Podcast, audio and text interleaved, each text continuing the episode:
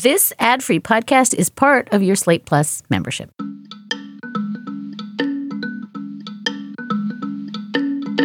Is there a whole new, you know, way of doing law that you and I are unaware of, but it's just kind of happening in real time without our profession taking much notice or, or, or being aggressive about calling it out?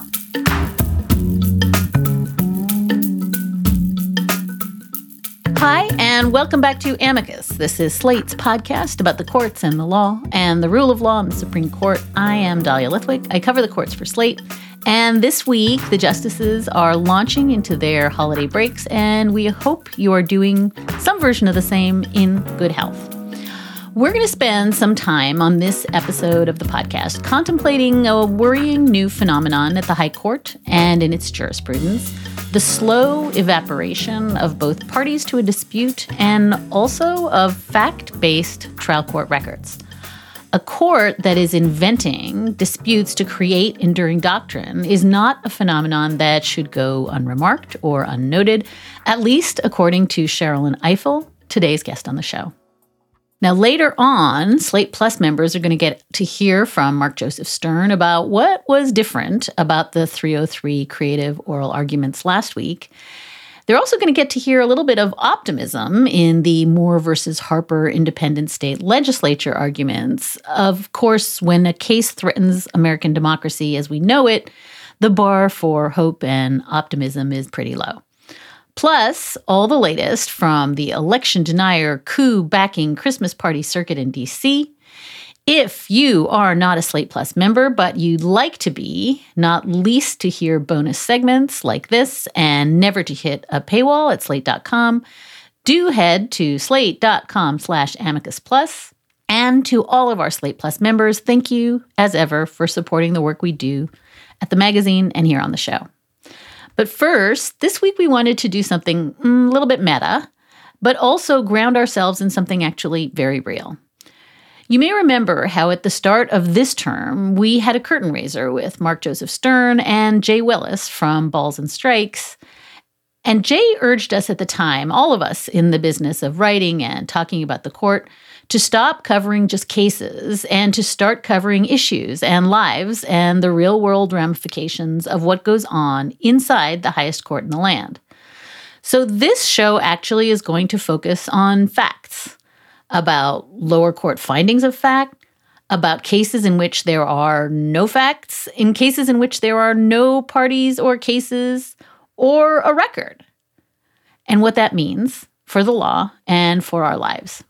To do all that, we are turning to one of the people I have long considered both a meticulous lawyer and also one of a vanishing number of true grown-ups in a public discourse around the law that is sometimes reduced to the silly and the clicky.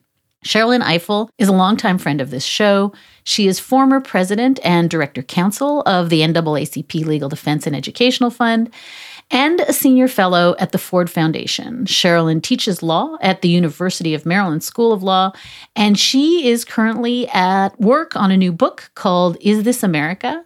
It's about the power of using race to explain constitutional and democratic life in this country, and also about why some of the most important voices in that conversation are persistently silenced. So, Sherrilyn, it is a treat to have you back on the show. Welcome back. Thank you, Dahlia. I'm thrilled to be here. And I wanted to start. I know that was a, just a, the most meta, over the top, crazy, over promising intro about what it is I want to tackle today.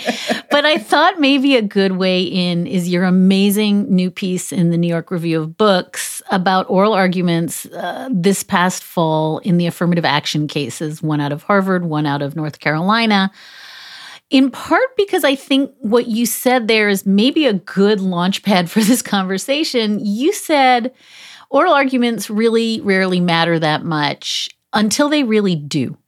And your view of that oral argument is that it mattered a lot about the conversation we are having allegedly about diversity on allegedly the most diverse bench in history, but it matters for so much about this theme of who gets to tell stories and whose stories matter. So I wonder if, just as an initial table setting question, Sherrilyn, can you answer for me? I think oral arguments have been really different in the last couple of years. They are clearly longer. Uh, the court no longer does the questioning schedule, you know, the way they used to do it. Now there's a, a sort of a more systemized way of doing arguments. They spill into two and three hours, which is not what used to happen, even in important cases. I also think the tone and tenor are really different. There is, in my view, uh, a lot of silliness leaching into them, particularly last week in 303 Creative. And there's some rancor and some ugliness in oral argument. And over and above all of that, sort of my general, sort of visceral sense that oral arguments are taking a bad turn, people are listening. People are listening in now in a way that they couldn't when you couldn't get same day audio. So I just wonder if reflections from you before we turn specifically to the affirmative action cases on what this change, this big change in how oral arguments are happening, if anything, reflects about where the court is at right now. Well, you know, Dahlia, I think you've first of all hit on something, which is that people are listening because they can. Um, you know, COVID obviously changed things dramatically. The court was compelled to have remote arguments, and as a result, many of us now were able to listen to arguments in real time in ways that we could not before. And that's powerful and important because, of course, it compels us to confront the reality that there was actually no reason that we couldn't have listened to them in real time before. It was just part of the tradition and kind of a creakiness in the court and resistance to change. So now we were able to hear these arguments there also was a change in the way the court conducted the arguments, calling on each justice by seniority, kind of seriatim. And this, as we know, had the effect of apparently compelling Justice Clarence Thomas to feel that he needed to speak regularly, which, as we all know, he had not done prior. You know, it had been 10 years between the first time he spoke on the bench and the second time. I happened to be in the lawyer's lounge the second time, and it was in the Voisine case, which was about Second Amendment rights of those uh, charged with domestic violence, an interesting issue that makes its appearance again. And that was the second time he uh, uh spoke, or third time he spoke, but it was, uh, you know, that was in maybe 2015, 2016. Now he speaks in every argument. And that began with the COVID restrictions and the decision to switch to calling on individual justices. So I think that's part of it. Part of it is that now you have all of the justices participating and you have a broader public that is participating. But I don't think we should deny that the turn of the court towards a more robustly conservative court um, since Justice Kennedy stepped down has something to do with it as well, because the conservative majority is prepared to confront long-standing issues of concern for them more directly than they were in the past. And they are entertaining challenges and sometimes encouraging challenges that bring before them some of the most contentious issues of democracy, inclusion, separation of powers, balance of powers, federalism that we can imagine in our system of government and our democracy. So the issues they're confronting are quite, quite contentious. And that is leading to some of the rancor I would even say some of the silliness that you, I think there's, I think the one uh, quality you've left out is there's some nervousness. There's some nervousness. You know, when you want to make big moves that change dramatically the entire trajectory of this country, that you want to make moves that change the fundamental rights of half the population, um, you know, hopefully you're a little bit nervous uh, hopefully you you have some um, some worries about how it will be received. But I think it's also true, um, and this gets to the piece that I wrote in the New York Review of Books, that as the court confronts these issues, it compels and pressures how we think about litigation and how the court approaches these cases and what's missing. You know, we see the court filling in a lot and so a lot of what you're hearing, I think people think of maybe the justices are getting more aggressive in their questioning. I think that that may be true, but I also think that the justices are filling in for the absence of what we would expect appellate judges, and the Supreme Court is an appellate court, to draw on, which is, you know, the findings below the decision of the Court of Appeals. We see the court granting cert in cases, you know, without cases ever having been heard by the circuit courts. We see so many more cases in which there were stays or truncated review or just instances in which we don't have the full picture.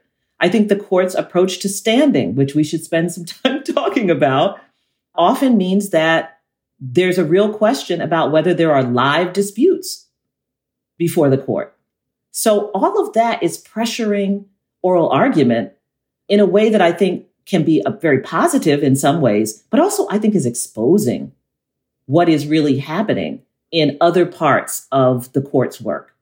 So, this is such an interesting way of framing your New York Review of Books piece because I think what you're saying in that piece and what you're saying to me now is there are stories, right? That stories weave in and out. There's the story of the litigation, but there's also the story of the justices that inflects on that. And then there's the sort of story of constitutional history uh, and who gets to tell that story. And so I think one of the things you were saying in your piece is it was a very important moment in the affirmative action cases because you had Ketanji Brown Jackson talking very explicitly about race and woven into that story was again her own story about race and the constitutional history of race and admissions at UNC. And you also mentioned the Solicitor Gen- General Elizabeth Prelogar talking really explicitly about gender and who gets to argue cases at the Supreme Court. And it made me think that one of the things you were saying is that there is the personal and the political. And as we've long known, those two things are interwoven. But only some people ever got to blend them. And that there was a really arresting moment in the affirmative action cases where the people who were making this constitutional story personal were exactly, and I know this is what your book is about, the people who don't often get to, to make it personal, to don't often get to stand up in front of the entire country and say, as General Prelogar said, why are no women arguing cases? Or as Justice Jackson said, how is it possible that the descendant of slaves cannot tell their story, but the descendant of slaveholders can? So I wonder if maybe a little bit of what you were saying is that diversity matters because diversity allows the people whose stories are suppressed to tell their stories. Absolutely. That's one of the huge changes that I felt was very much on display that day. We had Justice Ketanji Brown Jackson, who not only is the first Black woman to sit on the Supreme Court, but you know is also from the South, and of course, one of the affirmative action cases is the UNC case. And so it did not surprise me that that masterful hypothetical that she wove had to do with someone being the descendant of enslaved people.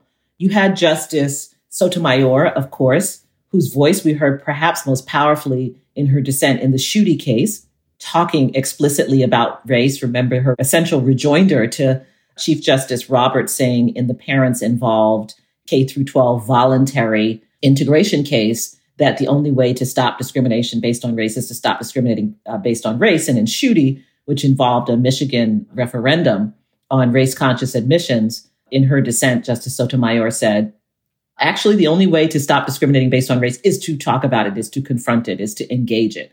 And so she's there on the court. And we had not heard Justice Kagan because she had been recused from the Fisher cases because she had worked on them when she was Solicitor General. And so when she says, but hey, what about the promise of America? You know, I thought America was supposed to be a place where the leadership of the country looked like America, and that isn't that part of what this democracy is trying to accomplish. I mean, these were very robust presentations that these three women made that I think were really powerful and important that day. And if we didn't just have that, the diversity on the court making a difference, we actually had a really strong record in this case. And the record did not show what the conservative justices not only appeared to want it to show, but believed that it showed because it, their sense, their instinct is that that's what must be going on. And so you could see that there were two sources of information that, in my view, the conservative justices were not fully equipped to grapple with during oral argument. And what oral argument exposed is the way in which they're going to have to grapple with it if they do what many people think that they are prepared to do, which is to outlaw race conscious admissions um, at, at colleges and universities. They're going to have to confront a record below, a voluminous record that did not show what they believed that it showed. It did not show discrimination against Asian Americans. Um, and it did show a process of holistic review that is narrowly tailored um, at both UNC and at Harvard. Uh, it was the findings uh, were made by district courts in favor of the two universities. Um, in the case of Harvard, it was upheld on appeal. I mean, these are normally powerful things that you go into the Supreme Court, you know, with as wind at your back if you're the respondents. Um, and yet somehow, the, if you were listening to the argument, um, it was as though some of the justices either weren't prepared to deal with the record or record be damned. You know, our sense is that this just can't be right. So you had that, and then you had these three justices who were offering a very, very powerful counter and a very rich and kind of complicated way of thinking about what race conscious admissions actually do. And then you had the SG, who also was able, as you point out, Dahlia, to weigh in on and to and to bring it home to the justices by talking about in the very well of the court how these issues may play out in terms of what the public perceives and what women may perceive about processes that are open to them. So you had all of that. And then you also had SG Prelogar talking about the US military and the commitment of the US military to supporting race conscious admissions. Now, normally conservative justices are all about deferring to the position of the US military as it relates to their processes, their pipelines, and so forth. So at some point you heard Justice Roberts say, well, what if we left the military out of it? What about, you know, what if we just decided this on the basis of Harvard and UNC? We left out the service academies. And then, you know, SG Prelogar said, well, you know, we also care about ROTC, right? Because we're building pipelines of leadership. I thought it was an incredibly important and powerful argument that illuminated all of this, that illuminated the importance of diversity on the bench, that illuminated the importance of a record, that illuminated the ways in which justices can be resistant to the record and ways in which justices can be resistant to what we have normally been taught are the weights that sit on the scales of justice, right? That normally, if you've got strong factual findings and detailed factual findings by the district court after, you know, four or five weeks of trial and it's upheld on appeal, that usually counts for something, right? We learn something about standing that we can't be really sure about because we didn't really have testimony from individual members of students for fair admissions. Uh, we had some some affidavits and we had some allegations made in the complaint, but we didn't really have enough for the conservative justices to be able to make the case that this harm they contend happens to Asian American students or others actually exists. So I thought it was really important for our profession not to accept the received wisdom that oral arguments don't matter in that case, but instead to actually recognize that this argument told us a lot about the justices, about Supreme Court review, about our own profession, and about some of the most contentious issues that we deal with within our profession that were all on display during that five hour hearing. I wonder if before we turn to the incredible shrinking trial court record, because you've made that point on this show before, and I think it's really essential. And I think actually what you've just said is such an elegant formulation, which is as the justices or the conservative justices find ways to shrink or diminish the importance of the trial record, of the facts, what's kind of filling the void is the justices themselves, their own stories and their diversity. And that used to be kind of the province of the white men who were on the court. That's a really interesting shift you've just described. I want to get back to this question of the ways in which the actual facts are, are being made irrelevant. But before I do, there was a tiny piece of press criticism in the New York Review of Books piece. And I want to just read it because I think it's really in the theme of what we've been talking about all year on this show, which is how the Supreme Court press corps is, is missing the big picture. You wrote, having said essentially what you just laid out about why the oral argument was singularly important, you wrote this quote This oral argument mattered in tone and substance. Its importance may have been underestimated by a benumbed Supreme Court press, understandably focused on what is likely to be the court's decision. Something was different here. And I didn't take it personally that you think that the Supreme Court press is benumbed. I think we are. but I do think that this feels like it is of a piece with a critique we heard, as I said at the beginning of this term, about how the Supreme Court press is so focused on the cases as horse races that A, nobody's covering the institution of the court. That's how it is that, you know, the activities of Ginni Thomas evade our mm-hmm. notice mm. and the actions of, you know, Samuel Alito flying to Rome don't seem worthy of us to report on. But I also think what you're saying is by covering the cases, as you know here's a, a story. I'm going to hive off this story. I'm going to tell you the story of the litigants and the litigation to, to date.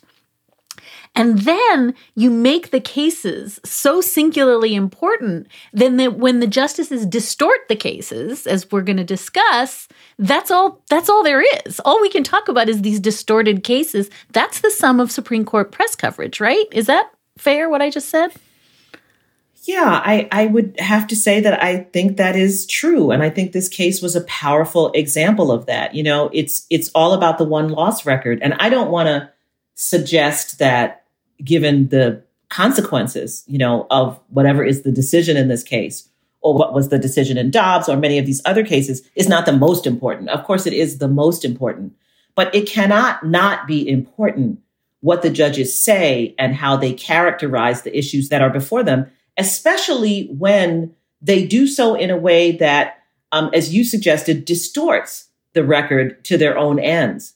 That's an that's an affirmative act that justices are taking um, in a public moment that should be of note. You know, um, I, I think about sometimes our clients. We were interveners in Fisher, representing Black students at the University of Texas, Black and Latino and other students of color. And so, you know, we brought some of the students to hear the argument in the case. And so these amazing students, I mean, I, I still remember, I won't say her name, but one of the Black students at UT who was one of our clients came and uh, I, I've always said, because of her, I have hope in our future in this country because she's so amazing. And all of them were just some of the most impressive young people I've ever met. And so we brought them. This was the first time they had been in the United States Supreme Court with all of its, you know, walking up the steps and all the stuff that makes it feel like something powerful and important. And imagine being a law student, you know, and having that experience to come and hear this consequential argument. And that was the argument in which Justice Scalia said from the bench, you know, maybe Black students need to just go to, you know, a slower program to lesser schools, right? And I remember sitting, I was sitting with the lawyers and they were sitting in the guest area. And of course, I wondered, should we have brought them? Right? Because I, I thought it was so cruel. It was so, um, you know, if you're leaving that day, what what would you get out of it if you're them? That moment of feeling so exposed and insulted in that way. I was sitting with our client in the Shelby County case with Earl Cunningham, you know, in his 80s, who had come up from the argument, and I was sitting next to him in the guest space. It was my first um, year as director counsel at LDF, and you know, when Scalia said, I know what the Voting Rights Act is, it's a racial entitlement. And I felt, you know, Earl Cunningham clench up. You know, we had told our clients, remember, you can't say anything. It's the Supreme Court. You know, we, we, we don't get to co-sign. We don't get to say, you know, preach. You know, we don't get to say, yes, that's right. And, or we don't get to boo and hiss, right? Because these are, you know, key issues for us, but we're to, we're to just, you know, preserve our decorum once again, that experience of hearing that, do you think that's unimportant? That only what matters is the outcome of the case? Of course, the outcome of the Shelby case has been catastrophic for our democracy. But what Justice Scalia said that day, the way he described and framed what most people consider to be the most successful civil rights statute in this country, without which we could not even properly call ourselves a democracy prior to 1965. And to describe it as a racial entitlement, that too was incredibly important and powerful. What those students felt was incredibly important and powerful. Everything that we're fighting for in the context of, of affirmative action is to protect students from that kind of insult in their schools.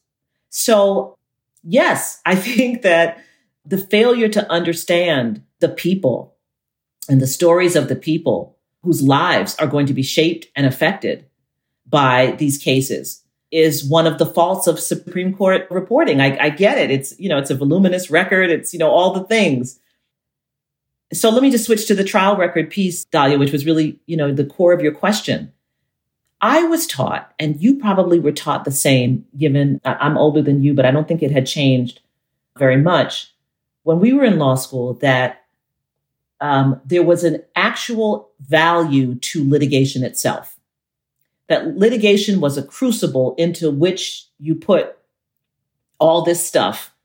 And by having the parties follow the same rules, present their evidence and their stories, and have an impartial decision maker look at all of this, listen to all the testimony, see all of the exhibits, and make a decision, we were getting as close as we possibly could to finding what was the just outcome and that the process of litigation itself helped us do that. In other words, just reading a brief or just having someone stand before you and saying, you know, the people's court, right? Judge Wapner, this is what I think, you know, this is what happened and this is not what happened. That there was something about this process of actual adjudication, though, that itself brought us closer.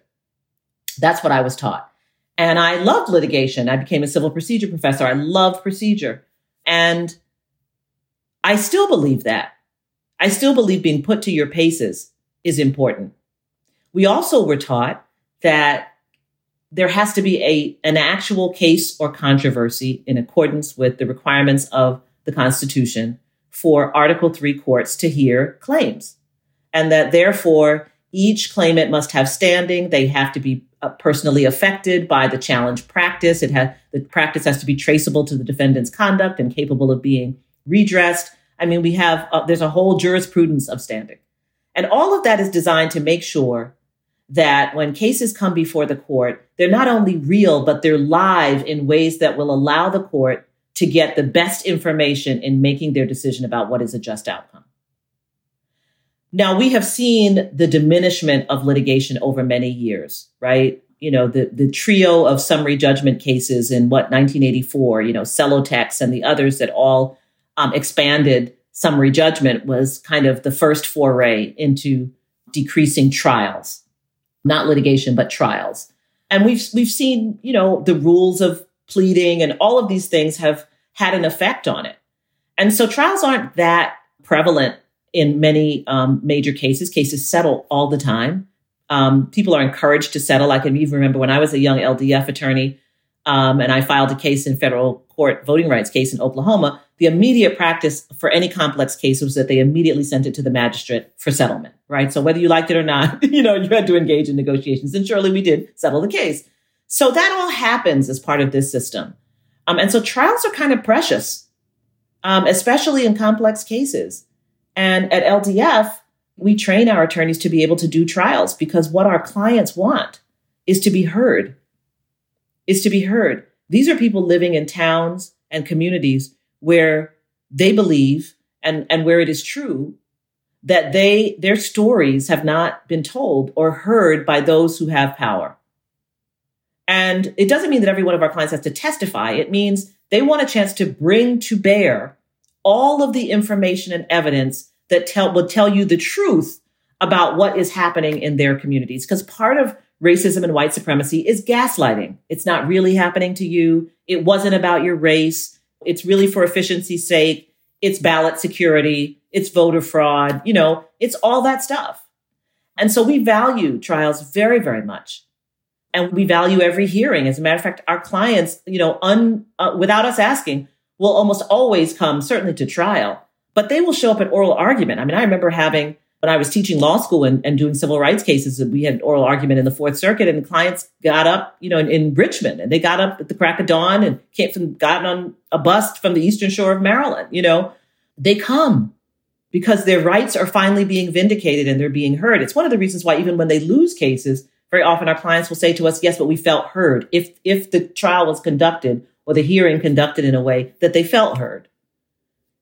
So I get really concerned when I see cases in the Supreme Court that affect the rights of millions of people, especially millions of people who are among the most marginalized or who are among the least likely to have their voice heard in places of power and decision making. And we have those claims heard after truncated practices that did not allow that to happen, see, e.g., the shadow docket, or it was allowed to happen and that record essentially gets wiped out, CEG, the shadow docket, or it's ignored. As at least I heard in some instances in um, the oral argument in the Harvard and the UNC cases, it matters a great deal. And I worry that even our profession is not all that interested in this shift because I think our profession is largely led by law firm practice. And I don't know that they feel the same way.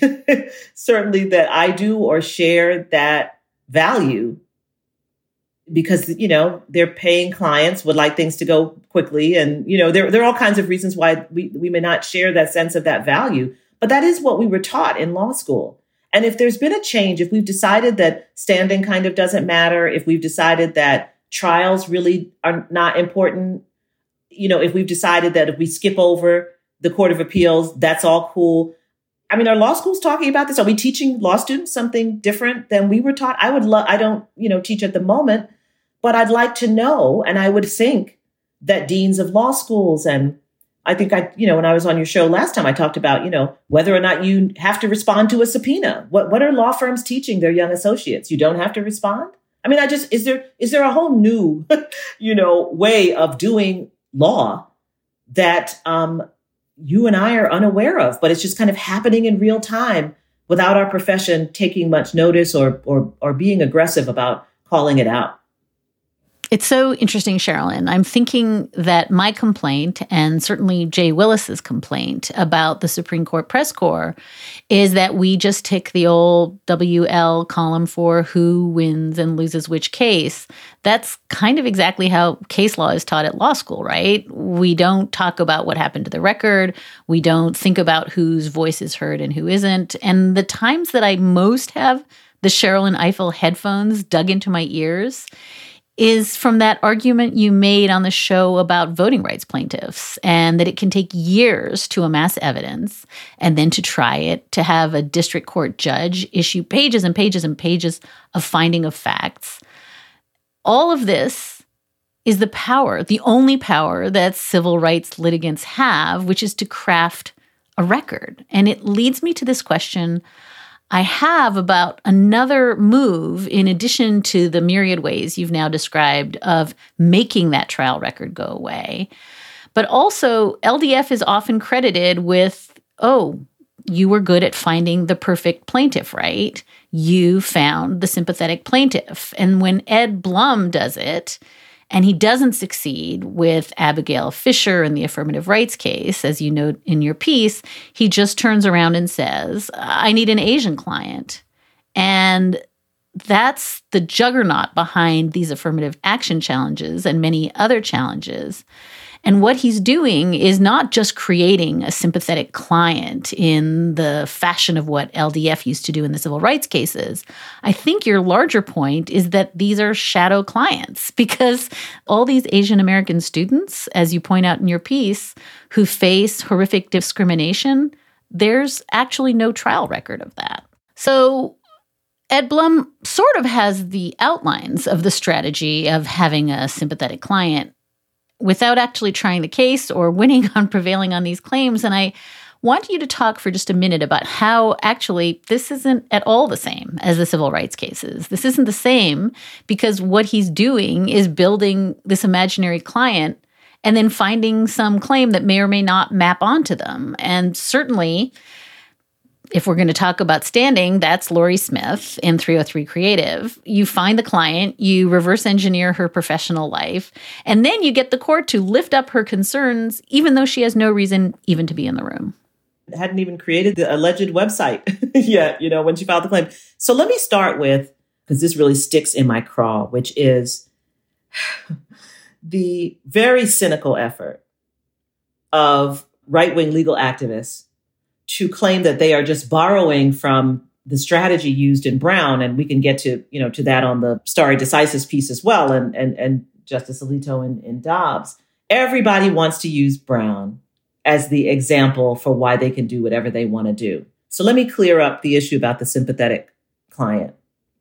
When LDF was deciding who was a sympathetic client and who would the client who would have the best hearing, let me say first and foremost, it's because they knew they were facing a white supremacist system, including a judicial system, in which any fault or failing of any Black person who was brought into a process would be exploited by those in the process. So that's number one. Number two, that it was dangerous for Black people to actually become plaintiffs in these cases they knew what they were going to be facing. And so you needed someone who could withstand what was going to be coming at them. It's wonderful to talk about Brown, but if you don't know anything about the Briggs family and what happened to them, the Briggs family, the Briggs case was the South Carolina Brown case. If you don't know how they lost their jobs, how they were threatened, and how they were compelled to move out of South Carolina, these are these were South Carolinians who lived the rest of their days in New York because they could no longer live there. If you want to talk about Brown and you want to compare your case to Brown, then you got to talk about the Briggs family. So the selection of plaintiffs was about recognizing how Black people were perceived and how white supremacists would distort any aspect of their lives that they didn't deem perfect. Number two, that it was dangerous. And number three, it was among the many plaintiffs that you could pick, right? It wasn't like, let's just create an issue and then find a plaintiff. If you want to go into the archives of the NAACP, uh, which are now digitized and soon LDFs will be as well, and you want to see the letters that were coming from people in communities to Thurgood Marshall saying, please come down here and help us. They're not giving us funding for the schools. If you want to see the case I talk about in the book, 400 Souls, about Hearne Texas and how after the, the black school burned down and the white school promised the black community that they would have an equal school, that instead what they did was take the prisoner of war barracks that they had used to house German prisoners and say this will be the new school for the black students and how Marshall had to come down. This is 1948, right? We were just a few years before Brown to try and address that situation. So he wasn't making up and LDF wasn't making up these claims. They existed. It was if we are going to press this claim, we have to make sure we have a client who can withstand it, a client who can be protected, a client who understands what they're undertaking and that will give us the best shot. So that is not comparable to, hey, I need some Asians because I lost using the white girl in the Fisher case, which is what uh, Ed Blum can be here, heard saying on his presentation to the Houston Chinese Alliance. And it is not then, instead of finding that plaintiff, creating an organization which purports to have 20,000 members called Students for Fair Admissions. And I don't doubt that there is an organization, but it purports to have 20,000 members. The only person listed on the website is Ed Blum as its president and his email, his email is the contact email on the website. So no, there is not a comparison between what civil rights lawyers have done and what Ed Blum uh, is doing. And if we were being serious about standing, then all of this would have would be rigorously engaged. You know, we don't think that it's worthwhile for us to suggest that there may not be Asian American students who are distressed about admissions practices. Maybe there are. But we were had no problem finding clients who were students and alumni of Harvard who wanted us to come and represent them and become amicus in the case and have an opportunity. And we're grateful to the trial judge for giving us a kind of amicus status that allowed us to present actual testimony from actual Harvard students at trial and, and alumni. So again, we're taking the whole thing seriously. We're litigating within the rules that the court has set, set forth, and we're doing it with excellence. And we're willing and prepared to back up our claims with the actual people who contend they have been harmed. So I think that's the imbalance that I'm seeing. And then, as you point out, then we're in the oral argument and we have justices who just fill in the spaces. Well, we don't have that testimony. Um, we'll just fill it in. Uh, it's really quite shocking. You've mentioned the shadow docket. You've mentioned the court taking cases before they are ripe. You've mentioned cases that settle. You've mentioned all the ways in which we've choked off the ability to get facts to the court. And then I think uh, over and above all of that, you've mentioned standing and the ways in which, you know, you don't have a case or controversy, you don't have somebody who suffered um, an injury. And it does make me sort of wonder the justices are carrying so much water, at least the conservative justices, for Lorie Smith when they sort of sit around and talk about, you know, how deeply painful and how, you know, deeply felt the injury to her is. And it re raises this question for me of if you are going to construct an appellate universe in which facts don't matter, and facts will matter less and less because as you said we seem to be acculturated to okay everything just gets resolved on the shadow docket or we have cases that are not ripe that are being decided by the court um, then it goes back to this who gets to tell their stories at oral argument, right? And the grievance of Justice Alito, you know, and the pain of Clarence Thomas seems to be the only thing that matters. It does lead me back to where you started a little bit, Sherrilyn, which is this question of what does it mean that, as you said, we now have the most diverse court in history? We have Justice Jackson, Justice Sotomayor, Justice Kagan willing to step in and talk about their own stories in ways, and they're going to keep losing and they're going to be on the dissenting side. And so, in a world where this is all going to come down to who gets to tell their stories, and we have this deeply diverse bench finally, but the stories that you are prizing the story of Brown v. Board, of systemic, violent racial oppression, are being told by the people on the losing side over and over and over again.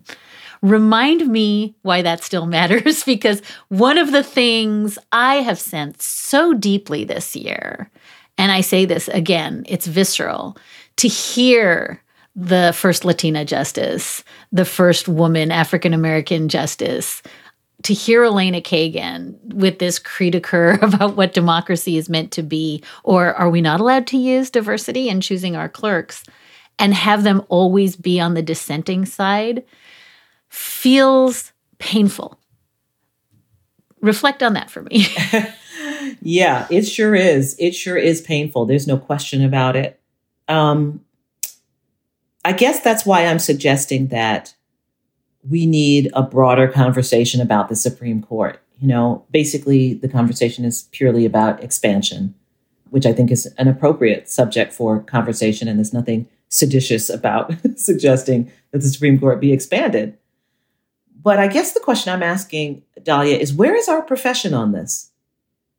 Where, that that's why I'm placing it in the context of like what we were taught about litigation and why it's important. What we were taught about the record. Um, I, I always, you know, that's the mantra: is make your record. Um, I always said to to the young lawyers at LDF that you know I didn't even know if I was a good trial lawyer until I took my case on appeal and I had to live with the record I'd made you know, because you think all these things, right? You get up to the Court of Appeals and, and you, you know, you've filed your notice of appeal and now you're ready. And when you get the actual transcript and the, you know, and you're dealing with the record and the exhibits and you, you're like, I thought I asked that question. you know, but you didn't ask that question. You know, you, that's kind of part of the process of practice. And so I think, I guess I'm challenging our entire profession. I'm of course distressed by the behavior of some of the justices. And I will just say, that's why we're in hypothetical world. The reason why there were so many hypotheticals is because either there's not a record, right? As in the website case, really, that where we don't have an actual, you know, I, I tried to make the website and two people came in and they told me they were going to have a, a same sex wedding, and I told them I didn't, and they stormed out. Like we didn't have a, you know, we didn't have a record. We had a record in Masterpiece Cake Shop. We didn't have one uh, here, and so you're just off in hypo land. And Like, also, what if, what if, what if? We had Charlie and Yeah. Dave. We had Charlie and Dave in Masterpiece. Like we have no people. That's what I'm saying. There's no human what I'm saying. beings. We. Yeah. we had actual real people Yeah. who actually were trying Yeah. to access the service. We didn't have that in this case. And so, and what happens then is shenanigans, right? And the shenanigans are that Justice Alito, you know, I guess feeling he had been out hypoed by, you may perhaps, uh, Justice Brown Jackson, you know, comes up with his own, own hypo that, you know, was just so horrifying about, know, you know, this joke on we don't see kids, we, you know, we see a lot of kids in black kids in, in Ku Klux Klan outfits. It's not funny. Um, his joke at the expense of Justice Kagan was not funny. It was actually quite inappropriate. And uh, admittedly, he's clearly nervous. But, you know, when you have a record and you are willing to abide by what was in fact found below, that's the four corners of what you are dealing with as an appellate court. And if you don't have that, or if you've decided to blow past it, as in the affirmative action case, in which Justice Alito, you know, says, well, let me ask this question, you know, which I, some, a lot of people are dealing with, I've heard about. We have a record in the case. What you may have heard, you know, over dinner or in a casual conversation, that's not in the record. We have a voluminous record about what actually happens. And so I think what I'm disturbed about is the willingness of our profession and those who lead our profession to allow what I think of as a fundamental shift in the rules of our profession. It's not just what conservative Supreme Court justices are saying and doing and what the outcome of the case is going to be. Yes, that is terrible. Yes, it causes me pain that the people who are playing by the rules you know, are, are losing. Of course, that has been my profession. So, so, so maybe I'm not quite as shocked as some, but, but what I am disturbed by is the willingness of the profession. The profession doesn't care about standing anymore. Maybe it's working out for, for most people or those who are leaders of the profession or those who are getting what they want. They don't care about standing. They don't care about the record. You know, I would think, uh, I run a, ran a pro bono law practice. I would think if you, your clients were paying clients, and they had to pay you for what it takes to try a case, which is incredibly expensive. And, and courts were just blowing that off with the shadow docket or uh, not letting you actually get to the court of appeals. I would think that members of our profession would be outraged. So, um, I guess what I'm suggesting is that the moment I think we're driven to, and this is a whole section of my, my book, you know, in which I talk about how institutions of civil society are, are due for a forensics is that it goes much broader than just what these justices are doing. We have a problem in our profession, and we have allowed this. And um, the, the reason why people think that talking about the Supreme Court is purely partisan is because members of our profession who perceive themselves as benefiting from this conservative run on the tables are mum about the ways in which it undercuts us as a profession. And I'm not willing to be silent about that.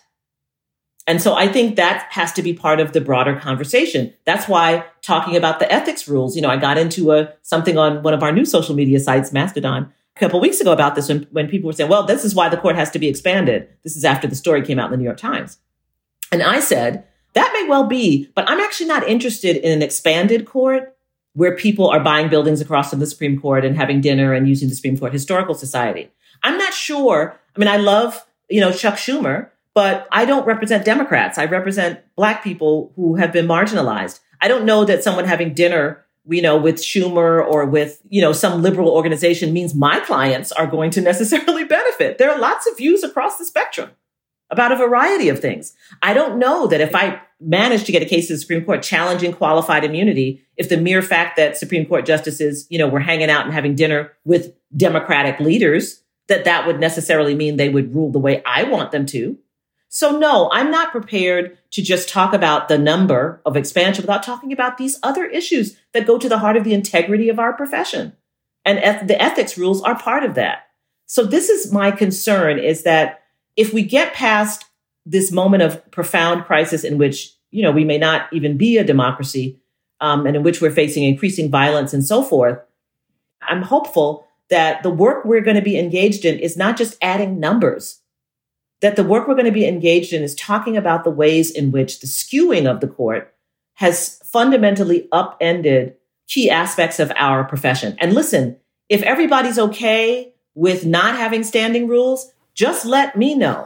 you know, let us know so we can play by the same rules, right? I'm not saying that I'm a, you know, I, I, I, you know, I stand for the way in which the Supreme Court has. I'm, if if you want Lujan to go away, please, please, God, yes, let it go away, right? But just let me know, and let other civil rights legal organizations know, so that we can get the same benefit that others are getting.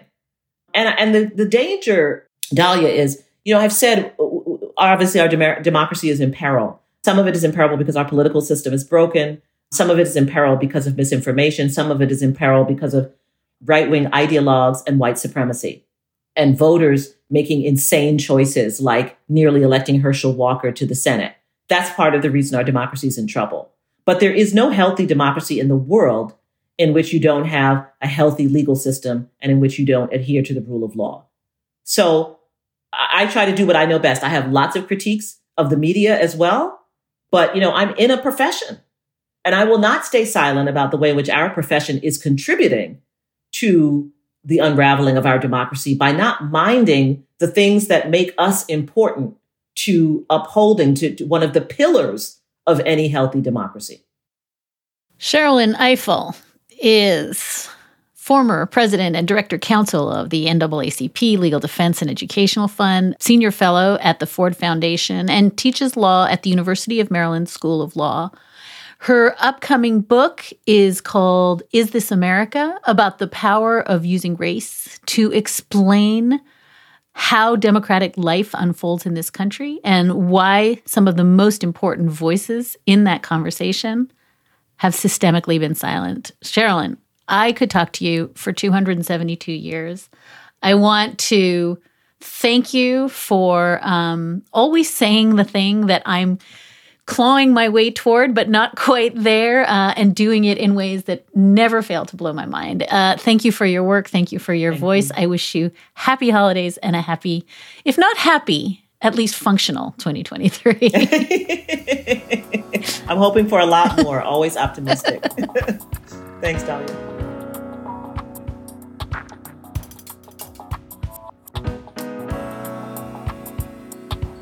And so now here we are at the uh, Slate Plus bonus section of Amicus, where newly joined post Mark Stern is joined. so excited, Mark. All the people on Mastodon and Post were like, "Make Mark Stern join, make him join," and I was like, "Mark Stern."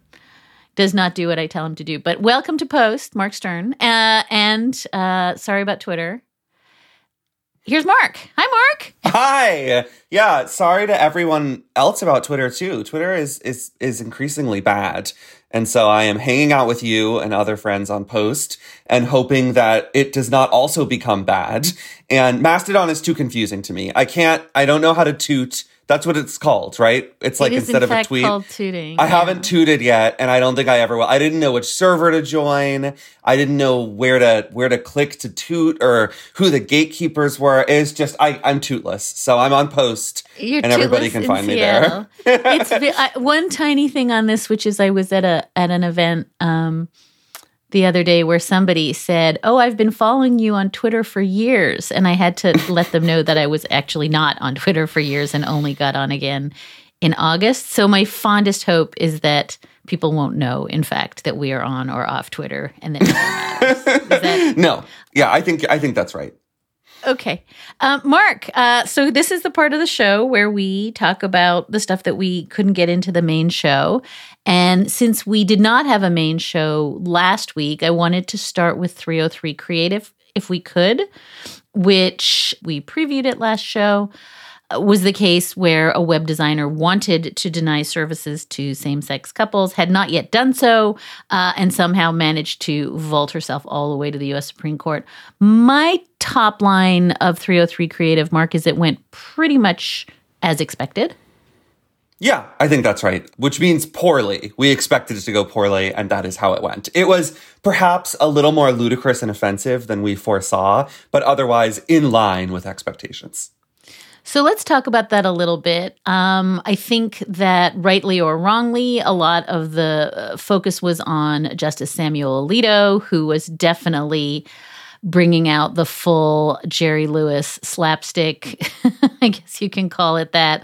Uh, you know, implying that Elena Kagan, I guess, is knows secret things about Ashley Madison, which is where you sign up to have extramarital affairs, like joking about JDate, joking about kids in KKK costumes with Black Santa at the mall. A lot of people, including myself, were very, very mindful of the fact that some of the what felt like the silly hypos were a product of having no actual people denied services here, no faces, as we said on our last show. Do you want to talk a little bit about if you have some sense of? I, I, think we have to be fair and say, look, hypos are, you know, the coin of the realm. And sometimes silly hypos are evident in every single oral argument. And why, whether or not it was fair that the outrage of myself and others, that this felt like it dipped into crazy time, uh, silly hypos, and that it took away from the seriousness of the potential wide sweeping harms, whether we had crossed a line or just that folks who are watching are too thin skinned. Yeah, I, I, don't think it was just about silly hypos. You know, they, they happen sometimes. People like them in small doses. It was, as you said, the fact that there was no live controversy here, right? This individual, um, Lorie Smith, the owner of 303 Creative, has never been asked to make a wedding website for a same sex couple. Um, this is all purely speculative. And so there's no record here. There's no facts, really. And there's no kind of factual pattern for the justices to to run their hypotheticals against right? The way a hypothetical usually works is you take the facts of the case you look at what happened and you transpose it to a new context or you change the actors you change the situation the outcome and you run that by the lawyer and say all right well if we shift a and b to c and d what happens then? But here it's all made up. It's all in the ether floating around. And we don't even know really how the Colorado Civil Rights Commission would have interpreted and applied this particular law to this particular individual. And that led to, I think, the, the deepest confusion in this case, which is that, uh, according to Colorado, and, and Colorado is the authoritative last word here, um, this law does not require Lorie Smith to design a wedding website for anyone. All this law requires is that if Lorie Smith designs a template for a wedding website or anything else for dog breeders, for a marijuana dispensary, for local politicians, if she designs a template, then she has to sell that product equally to all customers, regardless of their identity. And that is fundamentally different from saying that she has to engage in the deeply expressive conduct of building and crafting a, a, an artistic and individualized and unique website for a same sex couple. Whatever you think about that idea, that hypothetical, it's not this case. And so what we saw during oral arguments was not only a spiraling of goofy hypos, but also an effort among the conservative justices to refashion the narrative of this case and make it something that it isn't, which of course gave you and me and a lot of people flashbacks to the Coach Kennedy case from last term, right? The praying JV football coach at a public school who was leading these massive prayer circles at the 50 yard line. The Supreme Court just reshaped the facts of that case to claim that he was engaged in quiet private prayer. And I feel like they're doing a similar thing here, pretending this case is about something it's not because they want to use it as a vehicle to enshrine a very specific policy idea about public accommodation law. And they are not going to let the lack of facts or the fake facts stand in the way of that goal. And if we turn to the other huge monster case last week, the independent state legislature theory case, I think, is it fair to say this one did not, in fact, go as anticipated? That uh, there was a lot more sense. I think both you and I picked up a sense that there was not a sure five votes to uh, do the sort of strongest maximalist version of independent state legislature theory, and that the clearly John Roberts not in play, I think, but that both Justices Kavanaugh and Barrett seem to be trying to creep their way towards some centrist position. That felt surprising to me. Sort of. I mean, this case presents a range of possible outcomes that basically go from bad to catastrophic. And the question was, well, does the majority seem to be leaning more toward the simply bad side, or is it leaning more toward the catastrophic side? Clearly, Alito, Gorsuch, and Thomas want to go all the way. They want to cut state courts and state constitutions out of federal elections, give state legislatures free rein to regulate or rig federal elections as they see fit. Roberts, Barrett, and Kavanaugh are not there, but they may be somewhere along that spectrum. Um, you know, even Roberts, who has sided against this theory in the past in shadow docket cases, he seemed to to want federal courts to have some role here overruling state Supreme Court's interpretation of election law. And we should not lose sight of the fact that that truly is a radical proposition. That for 230 plus years, we have, as a nation, allowed state Supreme Courts to have final say over the meaning of their state constitutions and state laws. And Roberts, Barrett, and Kavanaugh didn't seem to want to go all the way to the you know theory behind the 2020 coup essentially which is what this this whole idea is at the end of the day. But they still wanted the supreme court especially to have some power to step in and tell state supreme courts you got this wrong. You didn't interpret state law correctly. And, and I, I that still worries me and i think it should worry others because Kavanaugh was certainly performing moderation and centrism. He was certainly trying to sound like the reasonable man in the room. But what he was really doing at the end of the day was endorsing Rehnquist concurrence in Bush v. Gore, which would give federal courts massive leeway to reinterpret state election law when they don't like the way that state courts have done so. And, you know, that was too radical a position for Anthony Kennedy and Sandra Day O'Connor back in 2000. And now it's being presented as the moderate alternative to the catastrophic option. And again, I just don't want to lose sight of the fact that this is an Overton window thing. What was too fringe and crazy in 2000 to command a majority of the court is now being presented as the centrist option. And we're supposed to, I think, praise Kavanaugh for being so reasonable because he wants to go Rehnquist rather than going all the way Trump.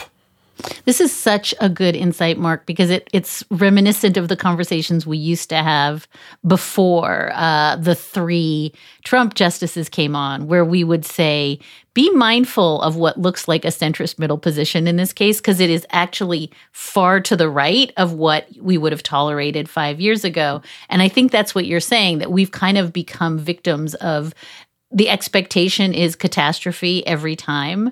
And so we're weirdly grateful when it's the, as you say, extremely bad, never before done, but non catastrophic middle ground.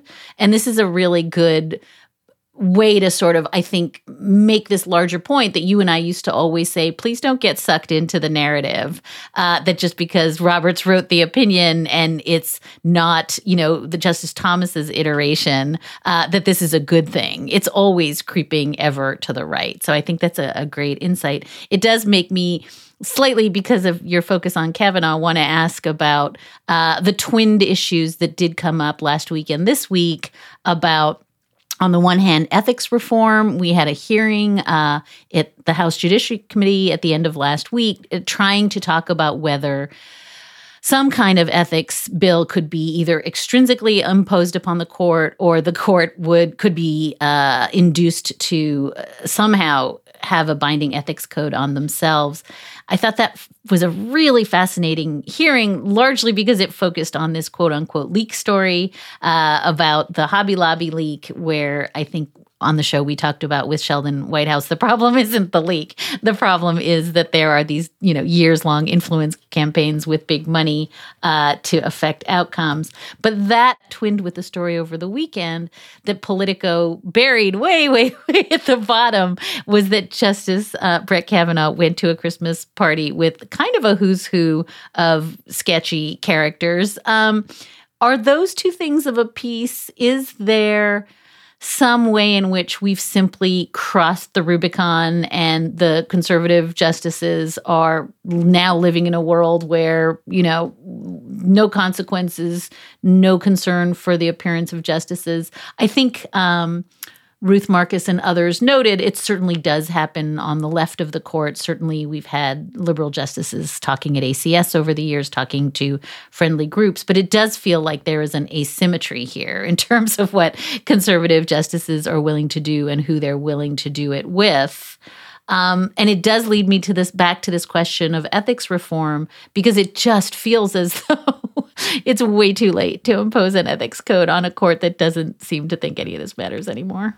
Right. Well, they, they tell us, the justices tell us, and their allies on the Hill say, well, we don't need an ethics code because you can trust us to uphold standards of, of, of, impartiality and neutrality. And then they go out and party with people like Matt Schlapp, who I'm sure Kavanaugh knew when they both worked in the Bush White House. But Matt Schlapp later became a turbocharged Trumpy who was also a prominent election denier who made incredibly irresponsible claims of widespread fraud in the 2020 election and suggested that Donald Trump was the true winner. And, you know, those cases, some of them are still working through the judiciary. A lot of them are at the point of just sanctioning the lawyers who brought them. But, you know, for Kavanaugh to be hanging out with this election denier at a party, it obviously looks atrocious, especially on the heels of, of similar incidents you know, we, we talked a lot about Alito and the, the campaign to kind of infiltrate the Supreme Court by donating to the Historical Society. And just a few years ago, Kavanaugh appeared in a picture taken at the Supreme Court with Brian Brown and some of his anti-gay activist friends, while Brian Brown had just filed a brief at the court in an LGBTQ case that Kavanaugh was going to rule on. And I'm not saying that Brian Brown like took Kavanaugh aside and said, you got to rule this way, or that Matt Schlapp you know, dragged him into a coat closet during this party and said, okay, you have to, you know, rule for this party or this plaintiff or whatever. But I, I do think it looks atrocious, obviously atrocious. And that, the appearance, is what the federal standards for lower courts, at least, are all about. You know, the goal here is to preserve public belief in a neutral and independent judiciary. And there are really strong prophylactic standards to ensure that even if judges are not corrupt, even if they are not engaging in outright ugly behavior that they hold themselves to a much higher standard so that everybody can look at them and say, yes, these people are on the level. And Kavanaugh is not doing that. And Alito is not doing that. And frankly, I, think that the comparison between them and the liberal justices is really unfair.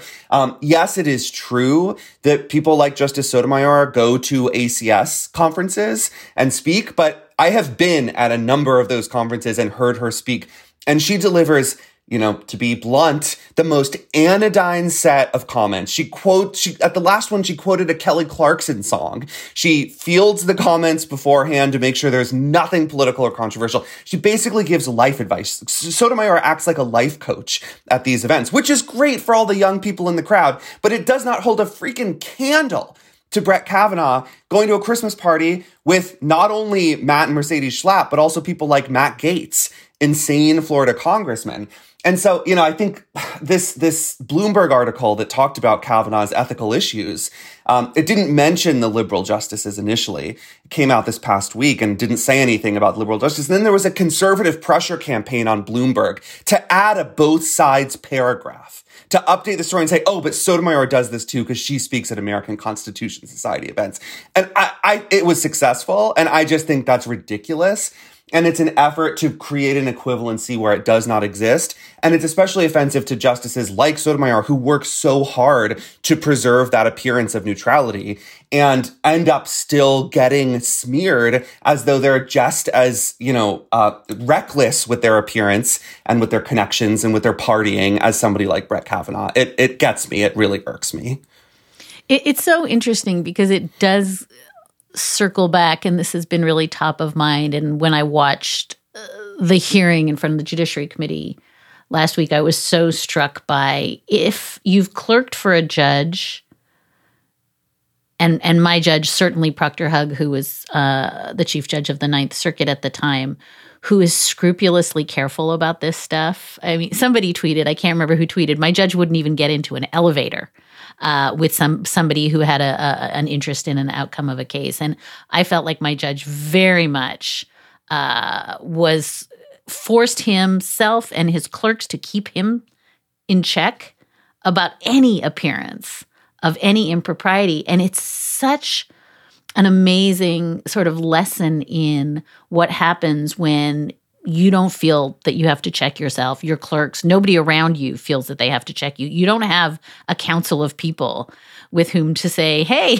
you know, look at this uh, invitation. Should I go to this party? You're just in this kind of bunker mentality where you want to surround yourself with people who make you feel good about yourself. Uh, and this is so outside the scope of anything that can be ultimately constrained by ethics rules. I mean, the the argument on the other side is, well, they need to be able to pal around with their friends. What do you want them to do? Like, you know, sit on an ice floe and knit? And I think the argument is this is not about ethics rules. This is about a view of the judiciary that feels like at the very highest levels has just completely devolved into old old timey thinking about what judges do. Yeah, I, I, I, would pay a, a huge amount of money to hear John Roberts' thoughts about this because he is a guy who does care about this stuff, I personally think. Doesn't come through in a lot of his jurisprudence about campaign finance, where he's like, oh, corruption doesn't matter. Bribing members of Congress is just how the First Amendment was supposed to work. But, you know, he himself does clearly try to adhere to higher standards than people like Kavanaugh and Alito uh, and Barrett and Thomas and uh, uh, and Gorsuch, who spoke at the Trump Hotel shortly after he was confirmed.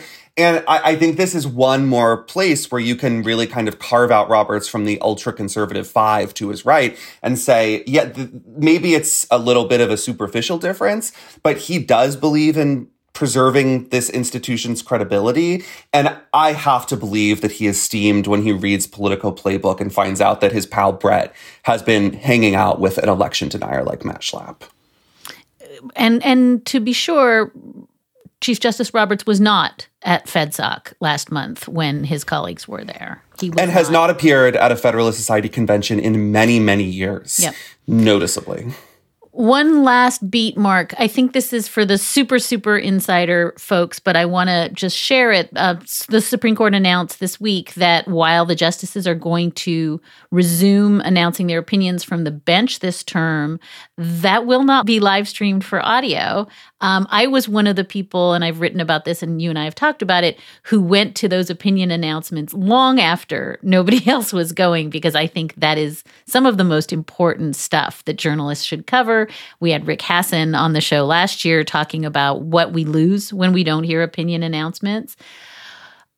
Two part question, if I may. One, what do we lose when we don't hear opinion announcements? Uh, and two, why does it matter and why is the court trying to keep us from hearing this?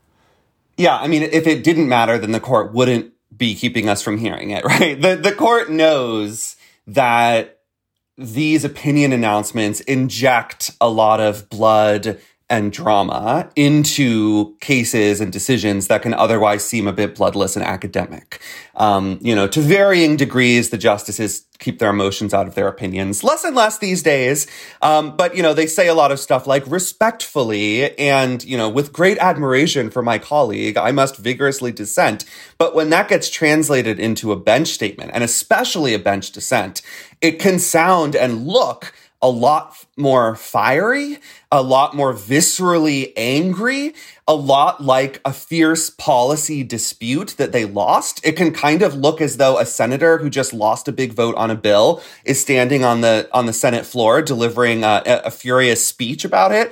Um, I mean, it it looks a little bit political, but it also just shows how deeply felt um, these disagreements are. And this is a court that, in public appearances, it, it is trying to pretend they're all best friends, right? This is a court whose justices from Sotomayor to Thomas to even Alito in some of his public statements say, oh, well, you know, we get along, we talk about this and that. Um, you know, it, some of our opinions are unanimous. A whole lot of them are, in fact, you know, we only disagree on some things. When in reality, the things they disagree on are the ones that matter the most. And those disagreements boil over into the drama of opinion announcements. So, of course, the court doesn't want us to hear that because it would be immediately clipped and put on Twitter by me and maybe Post now, and it would be on C-SPAN, and it would make its way to NPR and the nightly news, and regular Americans who are not super plugged in would hear this stuff, and it would give them a deeper understanding of the case, allow them to maybe form a stronger opinion about whether the decision is right or wrong. We can't have that, right? We don't want the public paying too much attention. And also, it just shows that sometimes the justices are really furious with each other. And these are not nine best friends who have uh, cerebral debates in their common room. These are nine extremely opinionated and to varying degrees political animals who are brawling on the bench quite frequently over their vision for American law and American policy. And, you know, I think the court predictably said we just can't have that many people listening in on, on, on those kind of sessions uh, because it's, it's bad for the institution and it's bad for the legitimacy of this court. So funny, Mark. When they announced it this week, I was so struck by a memory I had from early on when I covered Sandra Day O'Connor. And she used to say, You don't need the texts of my speeches when I fly out and give speeches. You don't need uh, to know, you know, anything that I do off the bench because everything, everything that I do that matters is in the four corners of my opinion and how we've completely subverted that, where you now have justices reading their bench statements that are, in fact, the four corners of the opinion. This is their dissent. This is the opinion. And somehow the public can listen in on the audio of the oral argument and not listen in on them reading from their opinions. It feels like completely upending the kind of show your work theory of what the justices are supposed to show us and what they're supposed to hide. That's how I was thinking about it this week. Uh, like a, a point counterpoint moment, if I may. If you asked a justice about this, I suspect that what he or she would say is, well, our bench statements are not screened by the justices who joined them, right? So, and this is some inside baseball. If you write the majority opinion, you get to draft your bench statement and you are under no obligation to run it by the other justices who joined. And from time to time, bench statements will phrase things about a case, specifically the holding, in a way that does not align perfectly with the written opinion. Of course, the written opinion controls, but I think a justice in this hypothetical would say, uh, but we don't want people getting confused. We don't want people absorbing the opinion through that audio of the bench statement and then misunderstanding what we actually decided. But of course, if that is the hangup, there's a simple solution, which is run your freaking bench statements by your colleagues before you read them. It doesn't take that long. And also, these these audio announcements get released at the beginning of the next term, so people are going to hear them no matter what. And I just don't think if that is the reason, and I have heard that from some individuals who are um, associated with the court, that this is like a, a top of mind concern. That is so easily addressed; it cannot justify this rather dramatic rejection of, of transparency in this area. Yeah, and I think, you know, m- more to the point, if the bench statement doesn't reflect what's in the opinion, don't read it.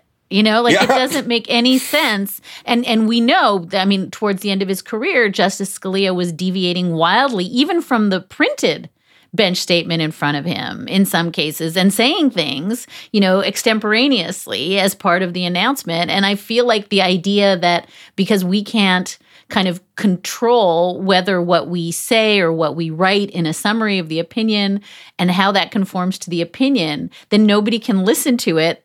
It's the same as the ethics rules. Maybe just control yourselves. But I don't know. Saying control yourselves is becoming so 2022. So I will find some new theme for next year.